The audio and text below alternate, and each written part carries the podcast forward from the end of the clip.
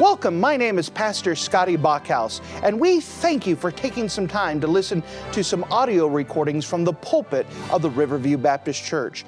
Our desire is to show the Lord high, holy, and lifted up, as well as try to be a blessing to those through the Word of God. Please enjoy this message, and we pray that it will be a blessing to your life. And if you wouldn't mind to take your copy of the Word of God and turn with me to the New Testament book of Colossians. The New Testament book of Colossians and chapter number one. The New Testament book of Colossians and chapter number one. We're continuing with this, just walking bit by bit.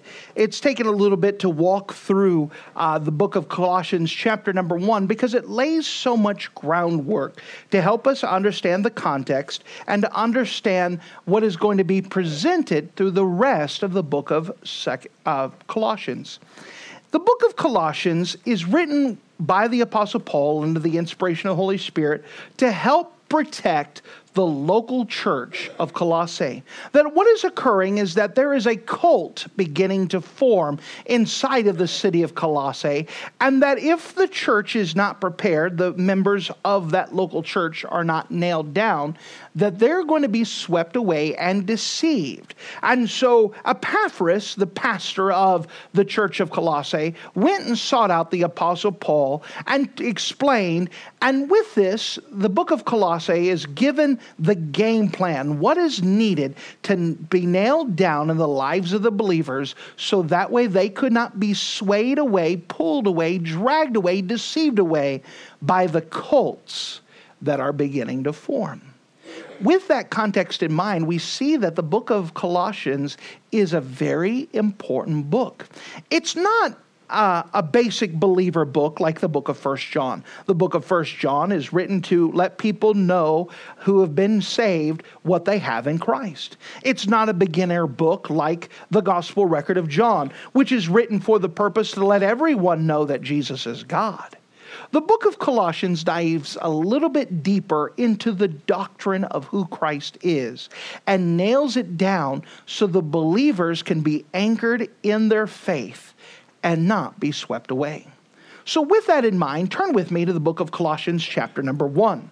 The book of Colossians chapter one, and notice with me, beginning at verse number fifteen. The book of Colossians chapter one and verse number fifteen. Who is the image of the invisible God, the firstborn of every creature?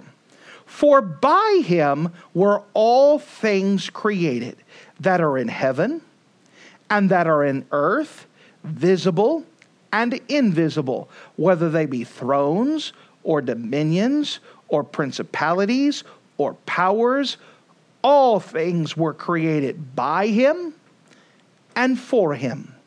And he is before all things, and by him all things consist. And he is the head of the body, the church, who is the beginning, the firstborn from the dead, that in all things he might have the preeminence. For it pleased the Father that in him should all fullness dwell. And if you're in the habit of marking things in your Bible, will you mark a very important phrase that we find in the book of Colossians chapter one? The book of Colossians chapter one and verse eighteen, notice the phrase, that all things he might have the preeminence. That it all, in all things he might have the preeminence. And what a powerful phrase. And we're going to learn more about what that phrase means and in the context understand what the scope of it contains.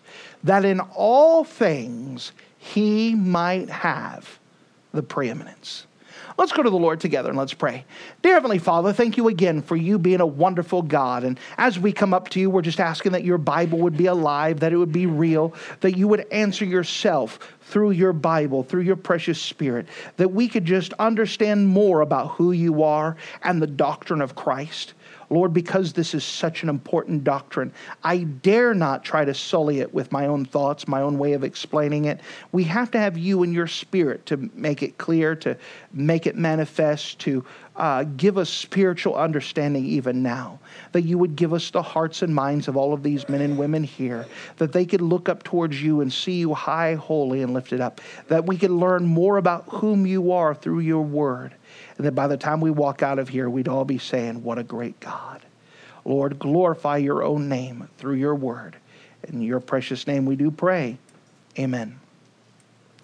The deity of Jesus Christ is always under attack.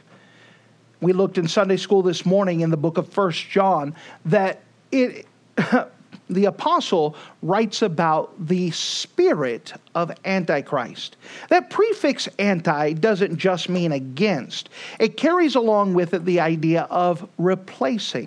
And that the idea of Antichrist is that they're trading in the Jesus of the Bible with another Jesus.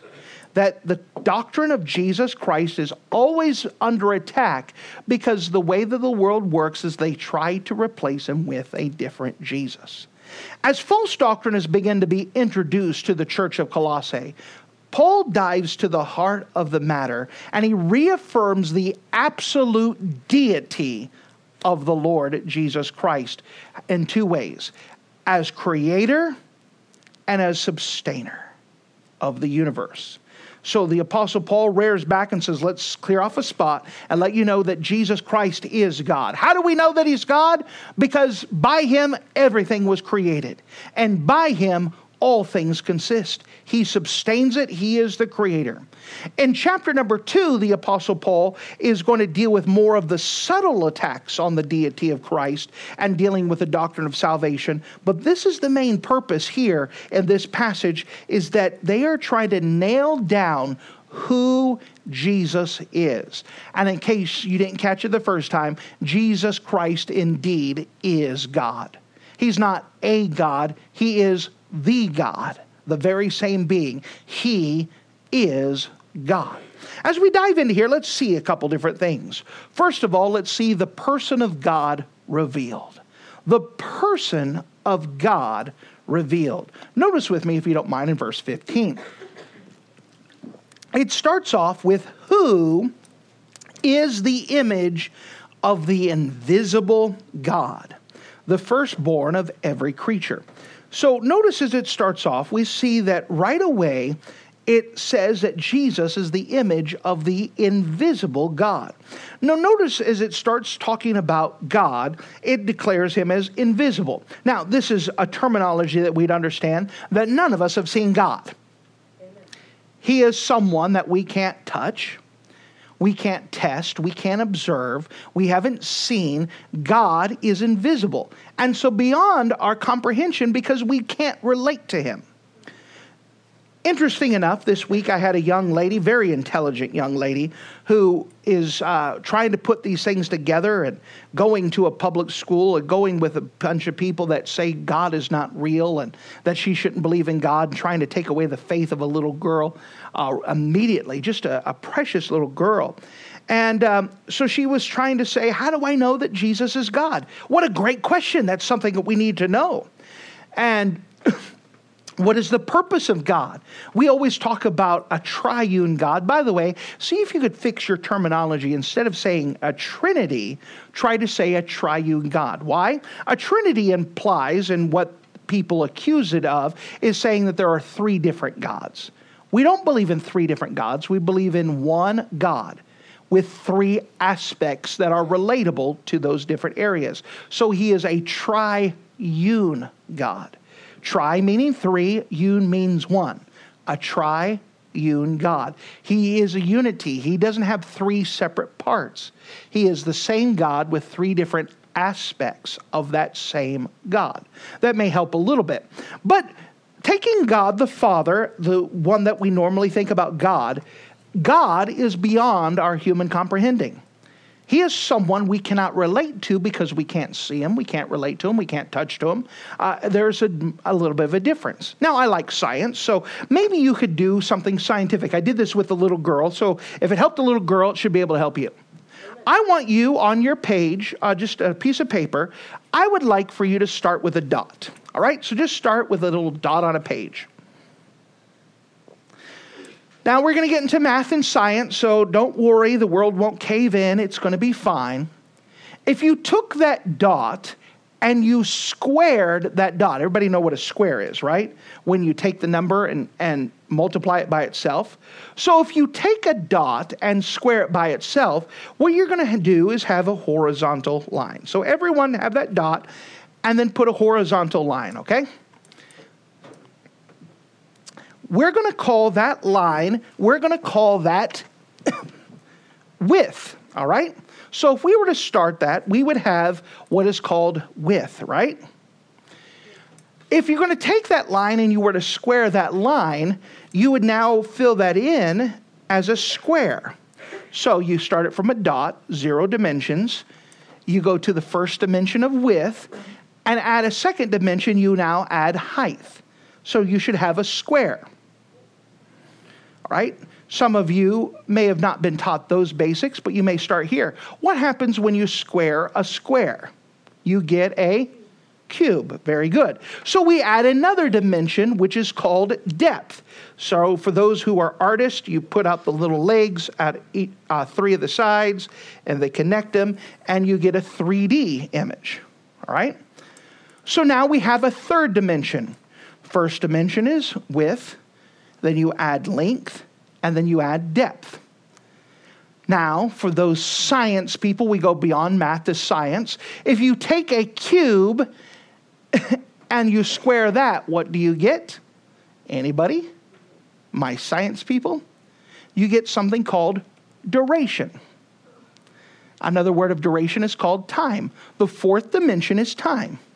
So you can't do anything with that because now that concept goes beyond visible. We are three-dimensional beings who perceive a fourth. We can't move up and down the fourth. We can only perceive the moving of one direction of fourth. Does it make sense?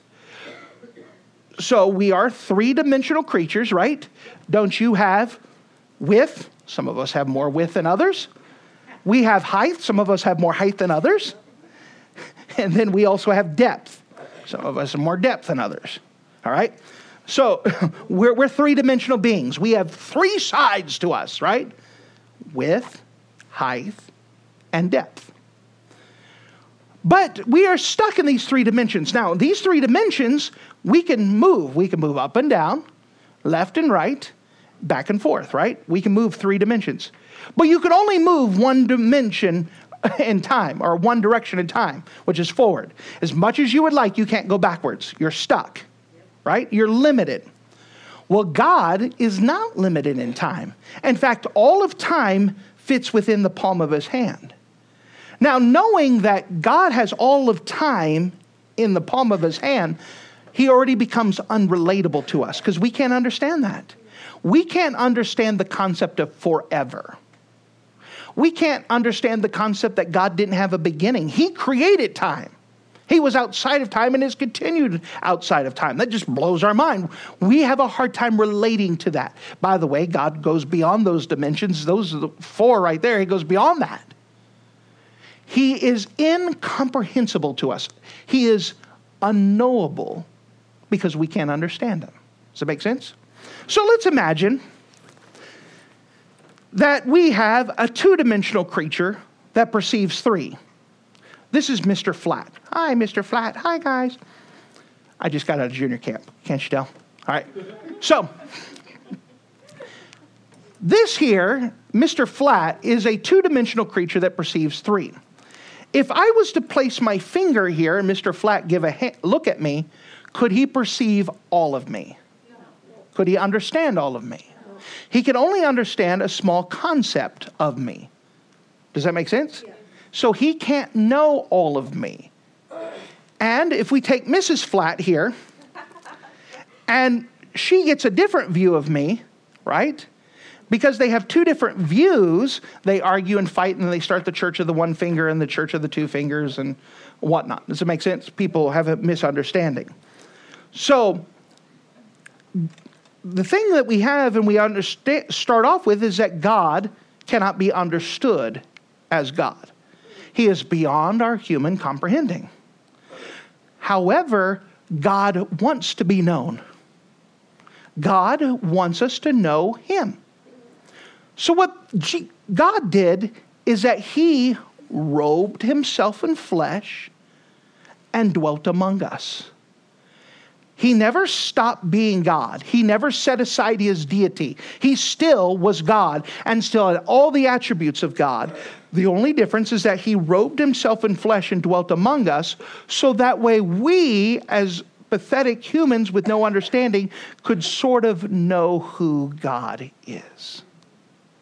So we start off with this: Jesus Christ is God, but he humbled himself so we can know who God is, so we could perceive and have an understanding of who God is, because God wants to be known. Does that make sense? That's who Christ is. He is God robed in flesh. Notice again in verse number fifteen. Who is the image of the invisible God? God is invisible and unknowable. God put on flesh so he can make the unknowable knowable. So he could take the one that was invisible and turn him visible so we can know who God is. What a wonderful Savior that he wants us to know him. He's not some mysterious God that nobody can know about. He wants to be known because God wants fellowship. God is an eternal and invisible God beyond our comprehension, but God wanted us to know him. Now, for those of who don't accept Christ, this is where idolatry comes in, because they can't grasp God. They have to somehow invent something so they could relate to God, whether it's a golden calf or whether it's a guy with a big belly. Whether it's some system or something, they are always trying to do something to understand and try to put God in a way that they can understand it. Well, because God knew how that man was looking for something, he says, here you go, I'll give you Christ so you can understand him. You don't have to worry about a different image. You don't have to worry about an idol. You don't have to worry about something that's fake. Let me give you something that's real, the expressed image of who God is. God wanted to be known. Remember that God could not bring God, a man, to himself, so he came down to man so he could be relatable. And that way we could understand how much God truly loved us. Think about this. God, being an invisible God, even if he could speak from heaven, he could say, I love you. And you could hear a voice, I love you. Okay, great, wonderful. But that's a hard time to understand, just words. He says he loves me. Okay, I, I, I'm trying to relate, because, I mean, we could see expressions of love, but can you see love? I mean, it's like someone throwing an invisible kiss and, oh, I got it. I mean, you're throwing some imagination in there. How do we know that God loves us? He could say it over and over, I love you, I love you, I love you. How do we know he loves you? Because he made himself relatable. He robed himself in flesh and then took the price that we owed God, and he took it upon his body, and he didn't have to. He did it because he loved us. And now every one of us knows that he loves us because he proved it. For God commendeth his love towards us, and while we're yet sinners, Christ died for us. God took an inconceivable concept of love and made it flesh so we could understand God, that he loves us. That's what Christ is. He is the expressed image of an invisible God. So we could relate to God and understand God and see what God has for us and see that God does love us.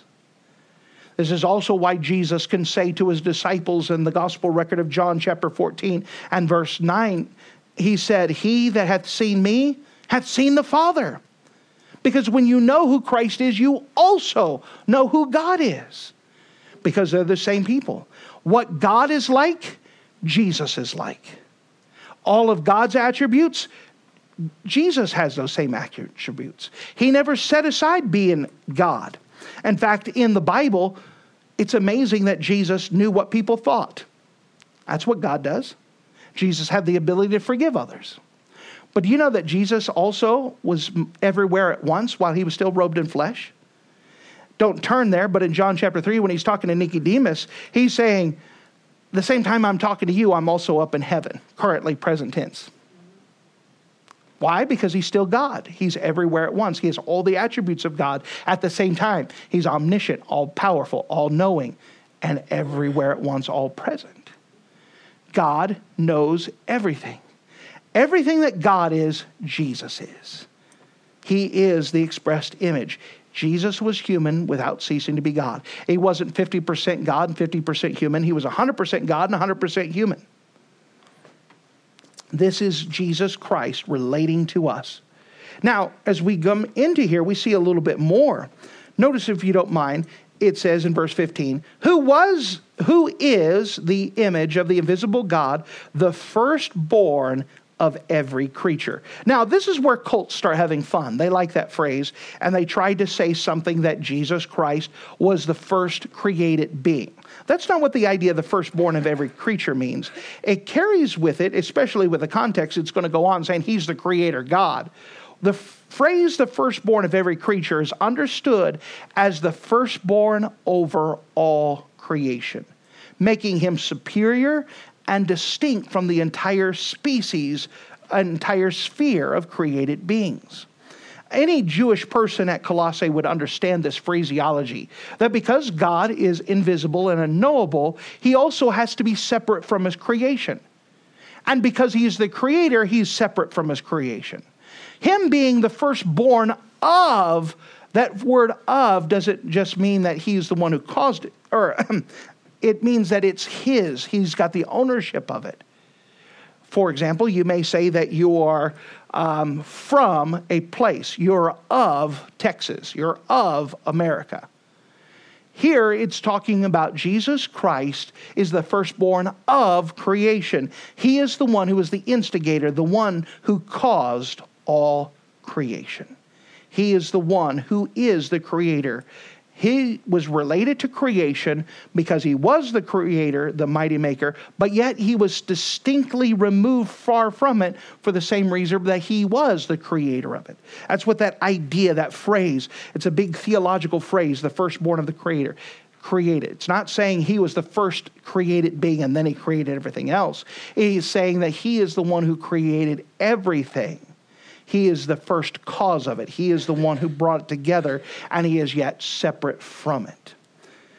With this, let's now hit not only the person of God revealed, but let's see the power of God revealed. The power of God revealed. Notice with me in verse number sixteen. Book, uh, verse number sixteen. It says, for by him, this is speaking about Christ, were all things created that are in heaven and that are in earth, the earth, visible and invisible, whether they be thrones or dominions or principalities or powers. All things were created by him and for him. Now, the idea that Christ created the world bothers many people because of the conclusion that it leads to. What's the conclusion? That if there is a creator, then, then that creator has every right to demand what he wants from his creation. It means that he is boss. This is why creation is always under attack, because people don't want to acknowledge that someone created them and that they have to stand before him and give an account. That if he created them, he has every right as the sovereign creator to decide what he wants to do with his creation. He is in charge. He is the boss. By the way, life is not all about us. Amen. It's all about him. It's all about him. Science has made it clear that the universe had a beginning. Scientific calculations, even Einstein's theory of relativity, proves that, that the world had a beginning, without a doubt. Time had a beginning. Matter had a beginning. Now, that implies if it had a beginning, how did it begin? That's what's under debate. Whether somebody says creation, or whether they say that it made itself, like the Big Bang. This debate becomes passionate, not because of the facts, but because of the conclusions. Either God is God and has the right to tell us what to do, or God is not God and he doesn't get to tell me what to do. That's the conclusion. That's the whole debate. It's not under the idea of science. It's all about emotions and feelings. Does God have the right to tell me what to do? This is why creation science is very important under thing. The main problem with origins, of course, is that none of us were there. None of us were there. None of us saw it. We have to rely on the testimony of someone who was a witness. For example, when you took science class, many of us were taught evolution. You could raise your hand and say, "Excuse me, teacher, was you there?" No. Well, then how do you know it's true? Because my professor taught me. Okay. Excuse me, was he there? No, he wasn't there. Well, then how does he know it's true? Because his professor taught him. Was he there? Nobody was there. There was no human there. We can only rely on the testimony of someone who was there, and that's Jesus. Jesus was there. And he explained what happened at creation because he's the one who did it. Everything there outside of the testimony of Jesus now becomes speculation and away from an eyewitness. Jesus was the eyewitness. That's the big deal. For most people, Jesus isn't big enough to be the creator. People like Christ being a small God, one that can't be their judge. But also, that also means that he's also too small to take care of the problem, so they're not going to depend on Jesus for their problems. That's one of the problems that we have, is that they see Jesus being so small. He's so tiny. Whether he's a little baby or is he suffering Savior, he's someone that, oh, sure, we could talk to and relate to, but he can't take care of my problems. But if he's the creator of the world, he could definitely take care of my problems. Do you think the creator of the world has any financial issues? No. Do you think uh, the creator of the world has an enemy too big that he can't deal with? Our God is a big God. And a God who could take care of anything we could ever face. The problem that you may have may look so big in your eyes, but look past that problem and see the God behind it.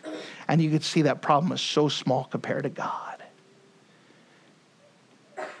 Jesus Christ is God. That's why the, him being the creator is a big deal. If he created the universe and created it so well, then definitely he could take care of my problems as well. But when we don't get to the place where we feel like God could take care of our problems, we have a small God.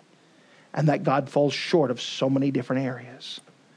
We know that we live in a complete universe. We live in a great panorama of creation, a harmony of creation. That it's not just one thing, but we have so many aspects of science working together that if one of them was off, the whole thing could not function.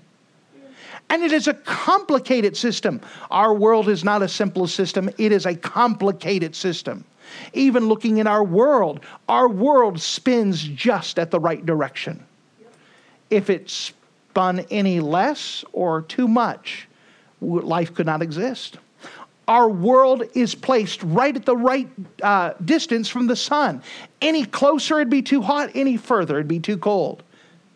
There are so many areas that have to work together in harmony. And that if one of those things are not in harmony, they're not separate systems, they work together, the world could not exist. It is a complex system with a complex designer who knew what he was doing. He put all of those things in there. We know that it has so many laws of science that not all the people can know the laws of science, but Christ knows them all because he invented them all.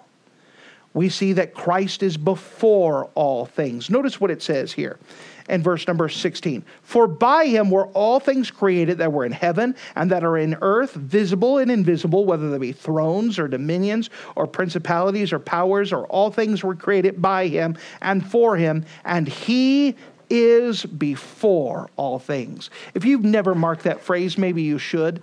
That phrase carries with the idea that God is always previous. That he is before all things. That means before you ever had a need, God already had the answer to it. there was a need of salvation. And God didn't wait till you had a need. He already had Jesus Christ, the Lamb of God, slain before the foundation of the world. Salvation in Calvary was not plan B. It was always plan A. He always had that in mind. That before you have a need, God already had an answer for it. There's so many times that maybe you and I had a financial need and we say, Lord, can you please take care of it? And then we open the mail and someone sent a check. And it just happened to be there. Someone didn't hear about our need, said the check. God already had worked and sent that check to us before we realized we had that need. God was always at work. God is always previous. That's how big of a God He is. He's not a reactor, reactory God. He is a God that's always at work. Maybe you have a young man or a young woman who's praying to get married. God doesn't hear your prayer and then start saying, well, I'm going to start working on this person now. He's already working on the person before you start praying for them and preparing for the right time for you to meet. What a great God. Before you have a need, God has already knows how He's going to meet that need. That He is before all things. God is always previous.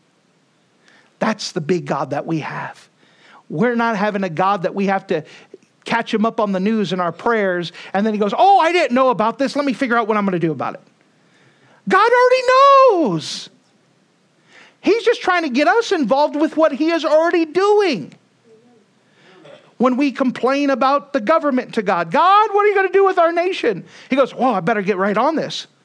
He already has something in plan, already something in mind. We saw that in the book of Habakkuk when Habakkuk's complaining about his government and said, God, you see everything going on. And God says, I'm going to tell you what I'm going to do, but you're not going to believe me. What are you going to do, ye among the heathen? What? They're worse than we are. I told you you wouldn't believe me.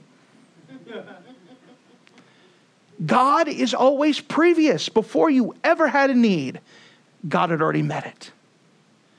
That's the big God that we have. That's the God that we could trust for every single thing in our life. My wife prays for parking spots in front of Walmart. Sometimes that's a big miracle. But God already knew that she had that and can already prepare for it before she gets there. It's amazing. My wife barely, never has to wait for a parking spot. Me, I park in the boonies because I said I just need the walk. She goes, no, I want to be right up close. My wife prays for sales. She gets all of our clothes and all of our needs on just bargain base. She goes, look, they're having a special half off, seventy-five percent off, eighty percent off. She had already been praying beforehand and God had just said, hey, I already had this. God didn't wait for her to pray for Sears to decide, hey, we're having out of business sale. God already put him out of business. No, I mean, you know, God had already worked on these things beforehand. God is always previous. When we're praying, we're not trying to tell God and get him caught up. He's saying, I'm just waiting for you to catch up to me. Let me show you what I'm going to do. We're not twisting God's arm. He's trying to get us involved with what he's already got planned. That's the big God that we have. God is always previous. Notice again, verse number seventeen. And he is before all things, and by him all things consist. You understand that it is by Christ all things exist? I like science. You're starting to say, we're doing a lot of science stuff. I know, but God's the God of science, so we can't divorce it. For those of you who remember studying things like an atom, let's see if we can remember class. An atom is made up of three major parts. What are the parts, class? Very good. Protons, neutrons, and electrons. A proton has what type of charge? Electron has a? And a neutron is? Neutral. All right? So inside of a atom, you have the electrons that are swirling on the outside. You say, how far of a distance? If you could put an atom and enlarge it the size of Lambeau Field, the electrons would be swinging around the outside of Lambeau Field while the actual core of that atom would be a soccer ball in the middle of the field. Now, inside of the uh, nucleus of an atom, you have two particles. They are proton and neutron. Now, for those of you who held a magnet before, what happens if you put two poles together, two positives, and you try to put them together? So, you have all positive charges and neutral charges. Does neutral charges attract or repel? So if you have inside of a nucleus all positive charges, what are its natural indications? To repel. Scientists have still studied for this year. They have theories, but they cannot explain why in the world an atom does not explode. Because it should be repelling that nucleus, because it's all positive charges. They should be repelling. They should be exploding. By the way, that's the basic theory of an atomic bomb, is that you get a nucleus with a big enough mass and you take an electron to hit it, and all of a sudden it breaks apart whatever bonds are holding those things together. But scientists have theories, but they cannot explain why something that is a repelling charge is staying together, what forces are holding together, especially since those forces, even though they're so small, they are explosive. They want to explode. And yet the atom can sit together, stable. And how do you know it's stable? Because you're not blowing up. You're made up trillions of atoms, trillions of cells with much more atoms, and you're not blowing up. You have a stable nature.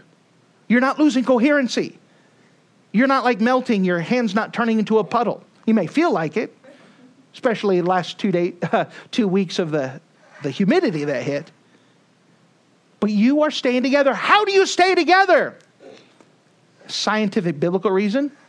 Jesus holds everything together. By him, all things consist. He's the one that keeps everything from falling apart. I know there are a lot of people don't like that answer, but it's better than whatever scientific theory they come up with. Well, we just don't know why they're staying together. Maybe it's because of this, but we can't explain it, and we just don't have any other thing. Well, they believe in nothing, and I believe in God. How about that? Especially since the Bible says all things consist. By the way, that's just one illustration. There are many things that show that Christ keeps things together when they should be natural forces exploding apart. Think about that. What an amazing God that we have. By him, all things consist. That word consist carries with it the idea of cohere. All things cohere together. Everything doesn't fall apart. Not only the atoms, but the galaxies of space. That's a whole different thing of astrophysics. They should be exploding all apart, and they're not. The forces of motion, magnetism, gravity, and electricity are all held in balance by him. Think gravity is a, a force that pulls you downward. Well, how come we're not sucked into the middle of the earth? Right? There are all kinds. We deal with the laws of science, and God has them all in harmony, all in balance, all held together by him. Amazing. Which brings us to one last thing, the purposes of God revealed. So we talked about the person of God revealed, the power of God revealed. Now we see the purposes of God revealed. What is the purpose? Notice, if you don't mind, in verse number eighteen. And he, this is Christ, is the head of the body, the church. Now we can see that Christ is the head of the body, the church. We, let's put it this way as we try to emphasize each word. He, with a special emphasis on he, on Christ, is, which is an undying fact. He is the head. This is the inspiring, controlling, deciding, and sustaining power. He is the head of the body, which is linked to him, the head, an organic body. The church, which, by the way, is the instrument which through he assessed, uh, the instrument which he assesses his headship on earth and in the heavenlies. So he is the head of the body, the church. So what is the church? Well, the New Testament gives us three helpful illustrations that we could try to see and understand about this local New Testament church. It shows that he is the head. uh, or sorry, that the church is likened to a building which Christ is the foundation of, that everything is built off the foundation of Christ. The church is likened in the New Testament as the bride who has Christ as her groom. The church is likened to a body with Christ as the head. The church, by the way, a good definition is a group of baptized believers who voluntarily gather themselves together for the purpose of accomplishing the Great Commission. That Jesus Christ is the head of the church. He's got a goal, he's got a purpose, and he's working. He has something in mind. Jesus is also the firstborn of the dead. Notice this. And he is the head of the body, the church, who is the beginning, the firstborn from the dead. Now, this is a great phrase too. Jesus Christ was the first one who was raised in the dead like him. Now, beforehand, there were some other people who were raised from the dead. We take a Lazarus. Did Lazarus raise from the grave before Jesus did? Yes. Now, the difference is, is that Jesus never died again. The people who were raised from the grave just moved their death date.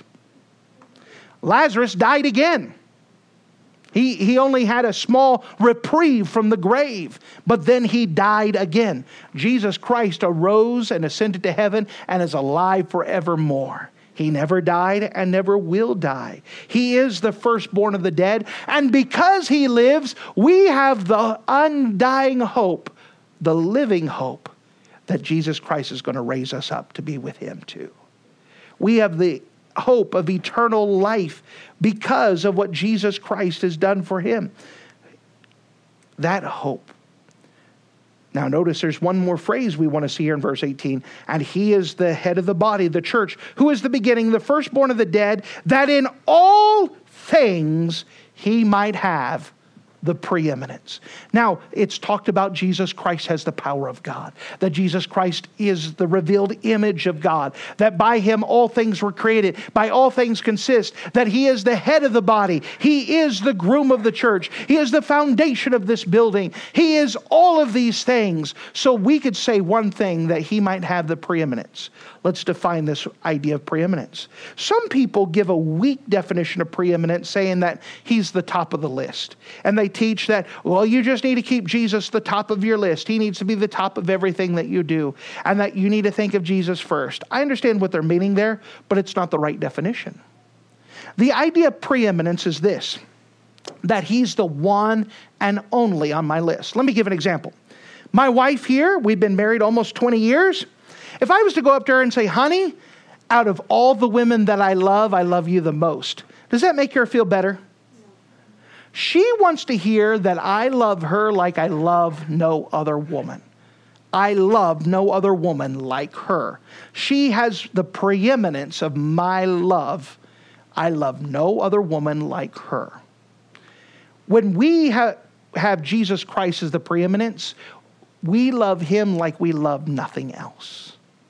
That we worship him like we worship nothing else. We acknowledge and serve him like we acknowledge and serve nothing else. If he's the preeminence, he is the only one on that list. He's the only one we serve and worship like him. That's why the love songs we sing to Christ is different than the love songs I would sing to my wife, because the love I have for him is different and unlike the love I have for my wife. That all things he might have the preeminence. Why? Because he is God robed in flesh. He's the God who proved his love. It's the God who created. He's the God who's going to judge me. He's the God who creates everything and keeps it consisting and keeps it together. He is the God who is always previous, that has already answered my prayers before I even realized I had the need. Because of that, we should acknowledge him like we acknowledge no one else. That in all things he might have the preeminence. Why? Verse number nineteen, for it pleased the Father that in him, Christ, should all the fullness dwell. It pleased the Father that Jesus Christ should have the fullness of the sum of all God's power to be dwelt or permanently in him. That Jesus Christ is indeed God, and we should worship Christ as God, and worship and serve him like we serve nothing else. Love and serve him like we love and serve nothing else. That in all things he has the preeminence. Why? Because he is a big God. Which brings us to the basic question. How big is your God? Is your God big enough to tell you what to do? Is your God big enough to answer all your prayers? Is your God big enough to have your best interest at heart? Or do you have a small God that you can take his suggestions, and if you like it, you'll do it. But if not, I have my choice to do whatever I want. Is he big enough to solve your problems? Or, eh, Lord, I don't even bother praying to you because I don't even trust you to take care of this problem for me. How big of a God do you serve? Do you know if God is really big and you have a personal relationship with him, nobody can lie to you about your God. But if your God is small, then it's very easy for people to deceive you about who God is. See, if you want to be nailed down and not be swept around with bad doctrine, you need to see Christ as a big God. So again, how big is your God to you? Is he a big God or is he a small God? You said, what do I do about this, preacher? Well, perhaps the first thing you should do is say, Lord, open my eyes that I may see how big you are. Help me to understand what a great God that you are. If your God's a big God, then you should also be able to say, Lord, whatever you tell me to do, no matter what it is, I'll obey because you are a big God. You see, that's the the the rubber meeting the road. That's, that's the true indication. You could talk all you want. What is the evidence that your God's a big God? Whatever he tells you to do, you're willing to obey. Thank you for listening to this audio message. This is Pastor Scotty Bockhaus, and I encourage you to take this information that you just received and make a specific decision to follow after the Lord. If you don't know Jesus Christ as your Savior, let me beg you to take the time to receive Jesus Christ for the forgiveness of your sins. If you are saved, I encourage you to make a decision in your life to help you get closer with the Lord. If there's anything specific we can do to be a blessing or to pray for you, we encourage you. Look us up on the internet at riverview b c dot com. Once again, that's riverview b c dot com. Or if you would prefer to call us, you could give us a call at area code nine two zero, five three zero, six three zero eight. Once again, that number is nine two zero, five three zero, six three zero eight. If there's anything we can do to be a blessing or an encouragement to you, please let us know. We would love to make ourselves available. Thank you.